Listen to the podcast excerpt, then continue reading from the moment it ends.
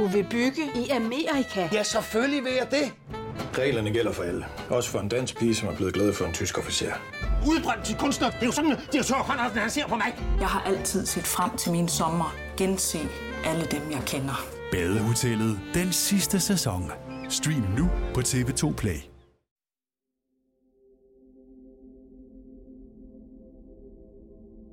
Det var en helt almindelig dag på jobbet for Frederik Vidén.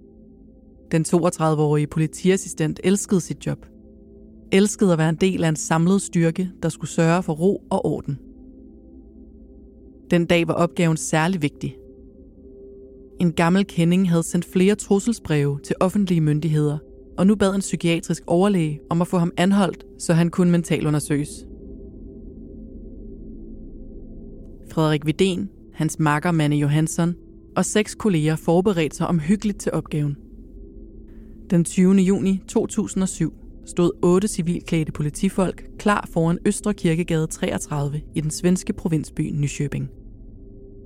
For manden, der boede derinde, havde ry for at være en af landets farligste mænd.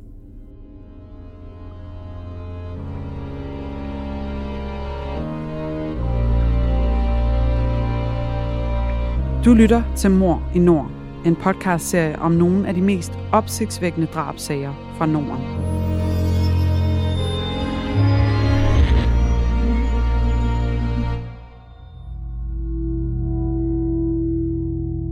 Det du nu skal høre er en virkelig historie, researchet og fortalt af Janne Ågaard og læst op af Emilie Vestvold. Det her er en genfortælling af sagens fakta, som de har været gengivet i andre medier og fra domsudskrifter og andre skriftlige kilder. Nogle detaljer er udeladt, ligesom vi her afholder os fra at tage stilling. Det har retssystemet gjort. Men du skal være forberedt på, at det kan være voldsomt at lytte til. Ikke mindst, fordi det handler om rigtige menneskers liv og død.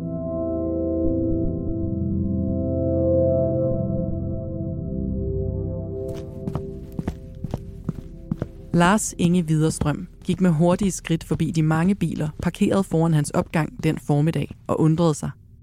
Den muskuløse mand kiggede på de mange forsamlede mænd med et arigt blik i øjnene. Hans næse sagde ham, at det var politifolk, og hans i forvejen dårlige humør blev en tand værre. Det var langt fra første gang, at han havde haft konflikter med ordensmagten. Nogle af hans drukvenner havde ligefrem hørt Lars sige, at hvis politiet dukkede op, ville der falde brænde ned. 12 år tidligere, i 1994, var Lars gået på kroen Stadskælderen i det indre Nykøbing. Efter at have drukket tæt i mange timer, røg han i et skænderi med tre unge mænd, efter en af dem ved en fejl havde spildt øl ned af Lars. Han tog sin butterfly-kniv og gik amok på de tre mænd. Med voldsom kraft ramte Lars den ene af dem på underkroppen, og manden forblødte af de dybe knivstik. Hans to kammerater blev svært såret. Peter Sjøberg hed den unge mand, der døde. Han var et stort fodboldtalent og sportstræner i den lokale klub, far til syvårige Sofia og med et barn mere på vej. Drabet var en tragedie, der efterlod Peters unge familie knust.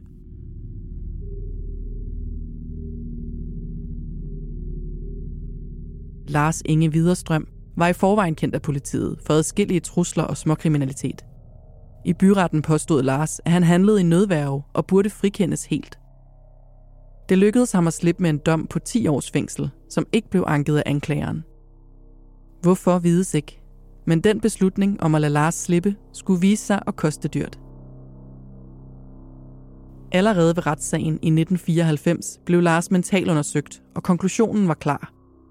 Manden var i dyb fornægtelse over, hvad han havde gjort og opført sig irrationelt.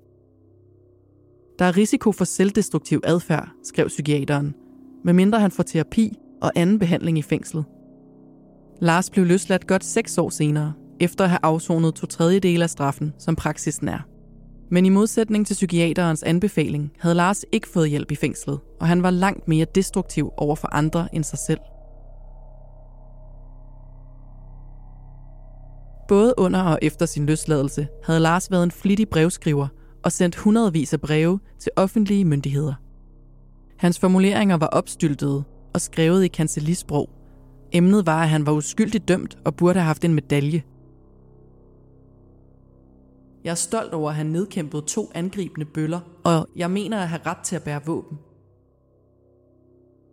Hadet og vreden hos Lars var enorm. Den var rettet både mod politiet, der havde konfiskeret hans våben, mod retsvæsenet for at have dømt ham, og over for psykiateren for at have undersøgt ham. Lars skrev ikke, hvordan han ville skade folk, men nøjedes med at antyde, at der ville ske noget dårligt, hvis man ikke hjalp ham med en løsning på problemet. For Lars ønskede at blive frikendt for drabet på bagkant. Det skulle parterne i sagen hjælpe ham med ved at skrive på hans vegne til Justitsministeriet. De mange breve blev efterhånden til chikane. Og nu havde en psykiatrisk overlæge så bedt politiet om at hente Lars ind til en tvungen mentalundersøgelse.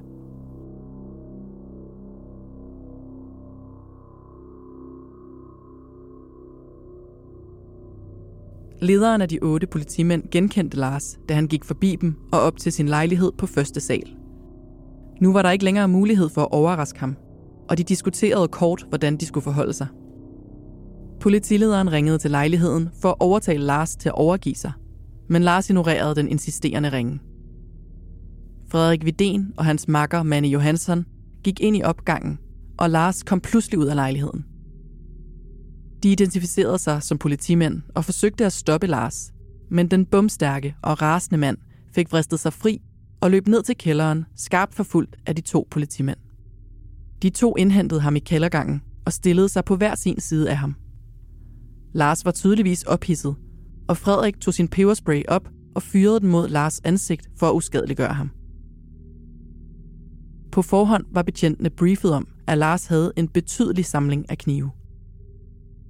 Så pebersprayen virkede umiddelbart som den rette løsning, nemlig at anholde Lars med et minimum af magtanvendelse. Uheldigvis for Frederik var Lars en af de få personer, der ikke blev påvirket af pebersprayen. Men kollegaen på den anden side af Lars blev ramt og famlede sig ud af kælderen. Imens lød der utallige skud bag ham. Lars havde taget sin pistol frem og affyret ni skud på få meters afstand. Lars løb forbi Frederik, der lå blødende på gulvet. Der var en udgang fra kælderen ud til baggården, hvor Lars sneg sig ud.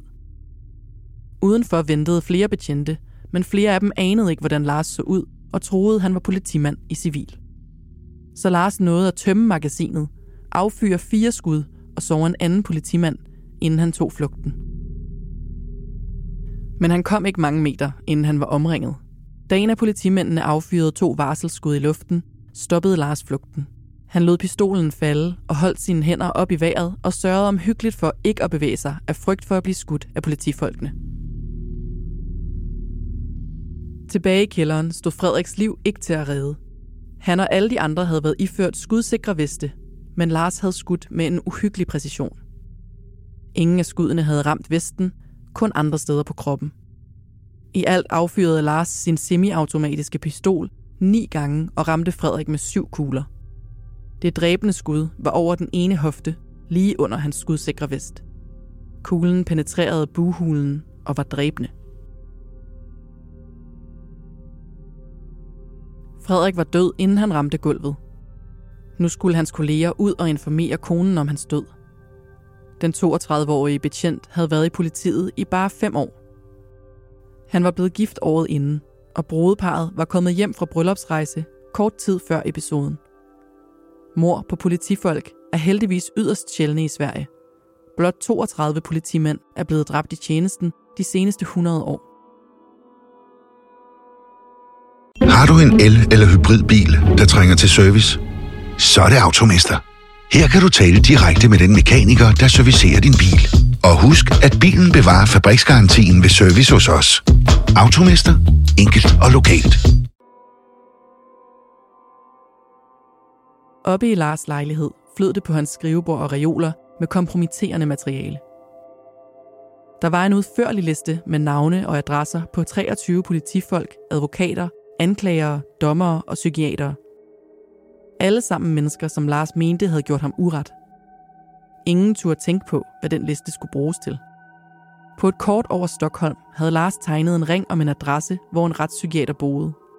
Det var den læge, som Lars havde skrevet til igennem længere tid med skjulte trusler mod lægens kone, så fremt han ikke hjalp ham. I lejligheden konfiskerede politiet også et hav af våben. 1100 skarplatte patroner, bøger og diverse blade om selvforsvar og våbenbrug.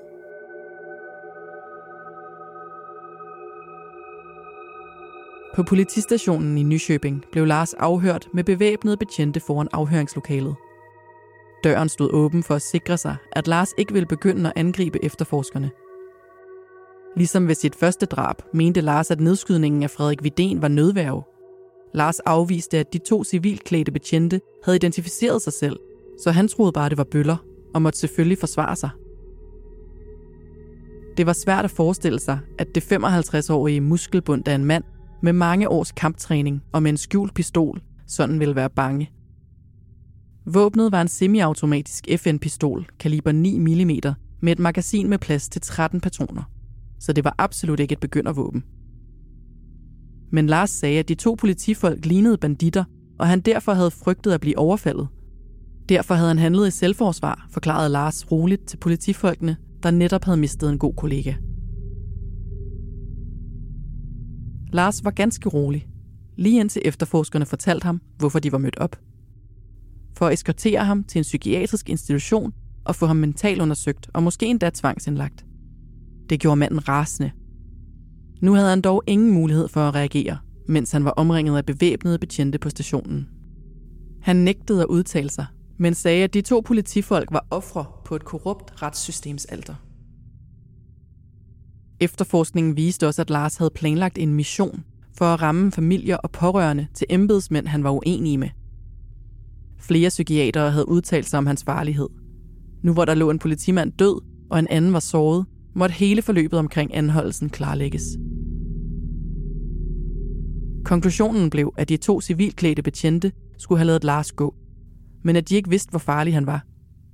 Der var ikke efterretninger om, at Lars havde skydevåben, kun at han havde knive. Den viden ville have ændret aktionen betydeligt. Samtidig havde politilederen ikke kunnet nå at stanse de to betjente i at forsøge at anholde Lars på trappen. Et sammenrend af yderst uheldige omstændigheder og en vanvittig farlig mand. Lars blev varetægtsfængslet dagen efter anholdelsen, og i august 2007 kom sagen for retten i Nykøbing. Her stod han tiltalt for drabet på Frederik, drabsforsøg på den anden politimand trusler mod retspsykiateren og groft brud på våbenloven. Det eneste Lars ville erkende var, at han havde nogle våben, og han havde skrevet en del breve til retspsykiateren. Ellers benægtede han og gentog, at han handlede i nødværve. Men hverken dommere eller domsmænd troede på hans forklaring. Lars Inge Viderstrøm fik den 11. december en dom på livstid i fængslet og kom dermed på listen over 144 indsatte.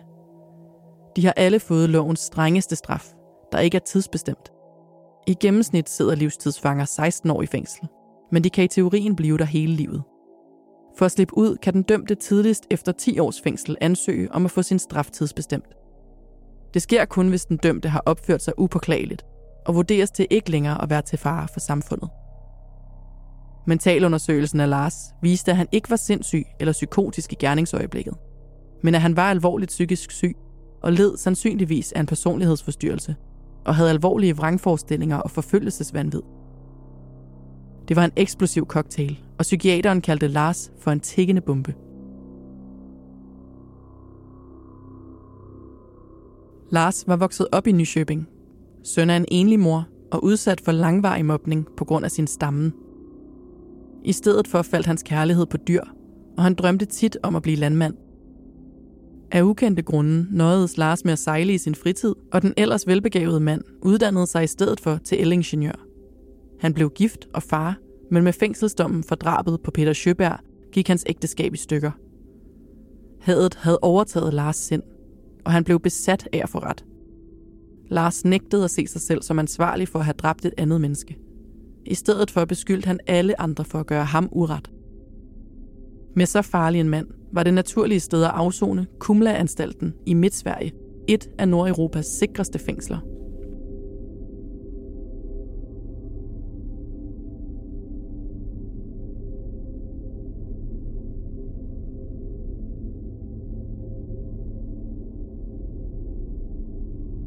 Den dømte Lars appellerede dommen til Svea Hovret, der er ankeinstans for Stockholm og omegnskommunerne.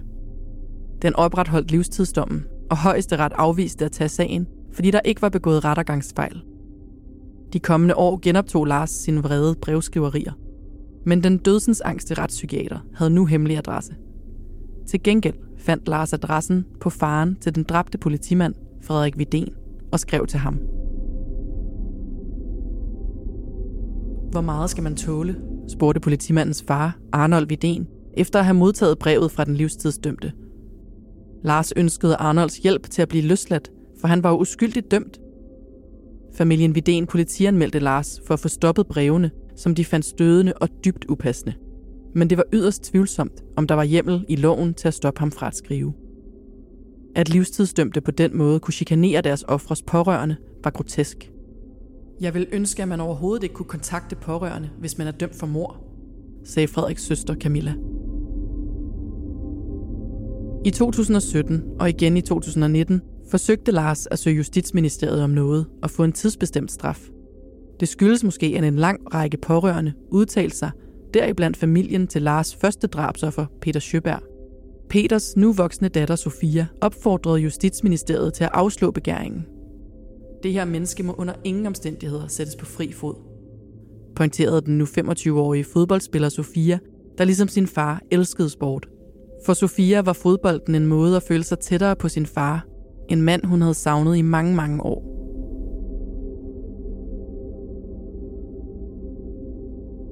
Justitsministeriet har indtil nu afvist at give Lars Inge Viderstrøm en tidsbegrænset straf, og han sidder fortsat fængslet i Kumla. Han er i dag 70 år gammel. Retspsykiateren, der blev troet og som ønskede at få Lars anholdt og mentalundersøgt, blev interviewet flere år senere. Journalisten fra den svenske avis Expressen spurgte, om psykiateren stadig anså Lars for at være en af Sveriges farligste mænd. Det spørgsmål har du vist selv svaret på, svarede psykiateren.